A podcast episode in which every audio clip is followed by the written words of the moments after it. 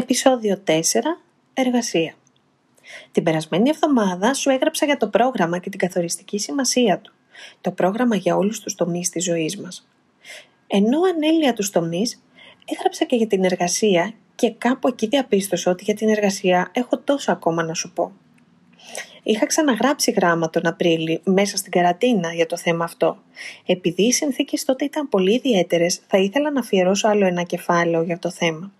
Κρατώ οπωσδήποτε την άσκηση που είχα γράψει τότε. Καλό θα είναι να τη δεις. Εργασία. Παράγω έργο επί της ουσίας. Διαθέτω την ενέργεια και τις γνώσεις μου, τη μοναδική μου προσωπικότητα και όλα αυτά που έχω μάθει, ώστε να πραγματοποιήσω την υπηρεσία ή το προϊόν ή ό,τι μου έχει ανατεθεί με σκοπό να αμυφθώ γι' αυτό.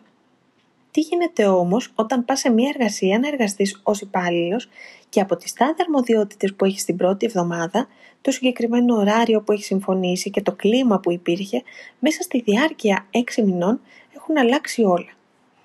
Το καλό κλίμα πέταξε, κάθε μέρα κάθεσαι τουλάχιστον μία ώρα επιπλέον, το οποίο χονδρικά σημαίνει περίπου 20 ώρες το μήνα, χωρίς αμοιβή, και κάνεις επίσης πράγματα που δεν είχες συμφωνήσει ποτέ από την αρχή να κάνεις ένα τεράστιο όγκο εργασίας με απαιτητικούς προϊσταμένους οι εργοδότες ή πελάτες που πάντα κάτι απαιτούν να γίνει χθες. Εσύ, τι κάνεις για όλα αυτά; Μπορείς όμως να κάνεις, το ξέρεις; Μπορείς να κρατήσεις από σήμερα κιόλας ένα εργασιακό ημερολόγιο που να έχει μέσα την ώρα που πηγαίνεις και την ώρα που φεύγεις. Σε κάποιες εταιρείες αυτή η διαδικασία γίνεται μέσω της κάρτας που χτυπάει εργαζόμενος κατά την είσοδο και την έξοδό του από την εργασία του. Άρα βγαίνει εύκολα με ένα εξελάκι. Δεύτερον, με ποιο ακριβώς αντικείμενο καταπιάστηκε στη μέρα αυτή που πέρασε. Είναι σχετικό με αυτό για το οποίο έχεις προσληθεί ή υπάρχουν και άλλες εργασίες που ολοκλήρωσες; Τρίτον, ποια ήταν η γενική αίσθηση που είχες μέσα στην ημέρα; Πέρασες ευχάριστα τη μέρα σου. Μπορείς να γράψεις ένα καλό που έγινε σήμερα ή ένα άσχημο. Μπορείς να γράψεις για μια ικανότητα που κατέκτησες. Τα τρία πιο σημαντικά και επίγοντα και από αυτό το νούμερο ένα σημαντικό και επίγον που δεν θες να περάσει η μέρα χωρίς να το ολοκληρώσεις. Και η εβδομάδα, δηλαδή το top σημαντικό της εβδομάδας και του μήνα. Έτσι, με αυτό το ημερολόγιο θα έχεις μια ολόκληρη εργασιακή χρονιά και 31 Δεκάτου θα είσαι σε θέση να γνωρίζεις ακριβώς πόσες ώρες εργάστηκες, πόσες από αυτές ήταν χωρίς αμοιβή, ικανότητες που κατέκτησες κάνοντας αυτό για το οποίο βρίσκεσαι εκεί και πράγματα που έμαθες να κάνεις ενώ δεν τα ήξερες, ίσως ή δεν ήταν ουσιαστικά μέσα στο δικό σου εργασιακό εύρος, αλλά τελικά τα κατάφερες. Τι σου έφτιαξε τη διάθεση, τι σε στεναχώρησε, τι σου έδωσε έξτρα πόντους αυτοπεποίθησης. Στο παρελθόν έχω μιλήσει για τις φυσιολογικές ανάγκες και την ταξινόμησή τους κατά τον Αβραάμ Μάσλο. Εφόσον καλύψουμε εκείνες τις επιβίωσης και της ασφάλειας, η αμέσως επόμενη είναι εκείνη των κοινωνικών αναγκών. Της έννοιας του ανήκειν δηλαδή. Αν βρεις χρόνο, μελέτησε αυτή τη θεωρία. Είναι πολύ σημαντική για το πώς συμπεριφερόμαστε εμείς οι άνθρωποι. Εμένα τουλάχιστον με κάλυψε στο να εξηγήσω κάποια πράγματα. Θέλουμε λοιπόν να ανήκουμε σε μια ομάδα.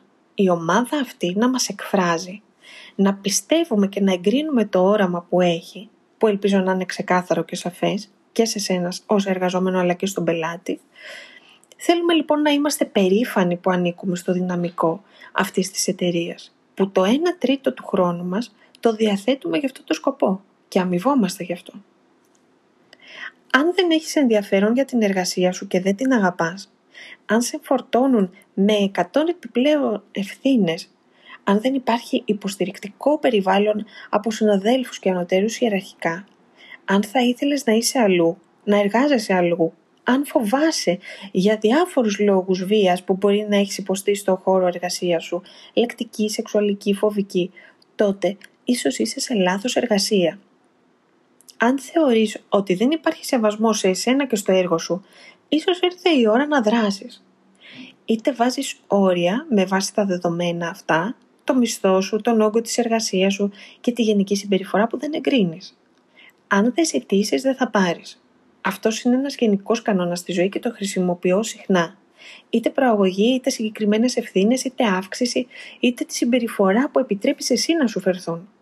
Με το ημερολόγιο που έχεις κρατήσει, μπορεί να κάνεις μία συζήτηση με τον προϊστάμενό σου, με επιχειρήματα και με διάθεση να δείξεις όλα τα δεδομένα σου. Σαφώς, και εκείνος θα έχει μία εικόνα βάσει της αξιολόγησής σου ή της καθημερινής σου εξέλιξης. Μπορεί να γίνει μία καταπληκτική συζήτηση, δείχνοντας ότι πραγματικά ενδιαφέρεσαι για την εργασία σου και εκτιμάς την εταιρεία που ενχάζεσαι. Αλλιώς, ποιος ο λόγος να χάνουμε το χρόνο μας με άσχοπες συζητήσεις; Αν έχεις φτάσει στο σημείο που ξέρεις ότι πρέπει να φύγεις, ενημέρωσε το βιογραφικό σου με όλες αυτές τις δεξιότητες που απέκτησες σε αυτή την εργασία. Όλα όσα κατάφερες και εκείνα που πια μπορείς να κάνεις με αυτοπεποίθηση. Στείλε πολλά βιογραφικά σε εταιρείες που αγαπάς, θαυμάζεις και θα ήταν τιμή σου να ανήκεις στην ομάδα αυτή.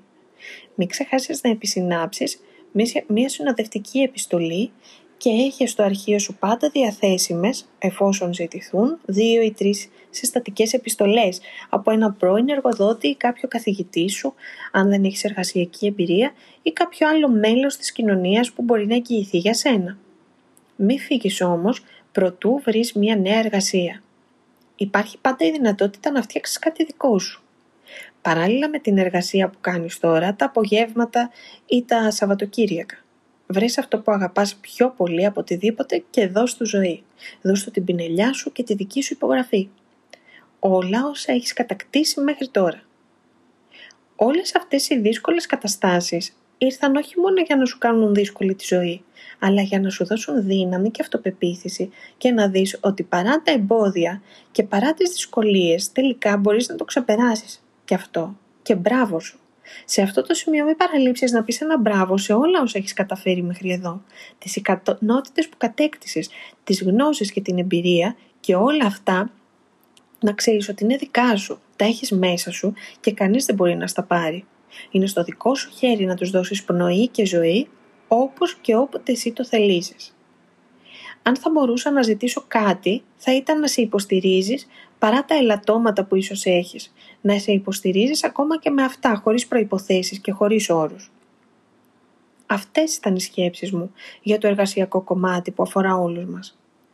Αν μέσα στο στόχο σου είναι να αλλάξεις εργασία ή να βελτιώσεις τις υπάρχουσες συνθήκες της τωρινής σου εργασίας, είμαι στη διάθεσή σου να σχεδιάσουμε μαζί το στόχο σου αυτό. Και για το τέλος, θα ήθελα να μην ξεχνάς ότι κλέβεις από τον εαυτό σου, μα και από τους άλλους που χάνουν όλα αυτά τα δώρα που έχεις μέσα σου, όταν συμβιβάζεσαι και δεν δίνεις ζωή σε αυτό που έχεις μέσα σου. Σου εύχομαι να λάμψεις με όλη μου την αγάπη μέχρι την επόμενη εβδομάδα λαμπρίνη.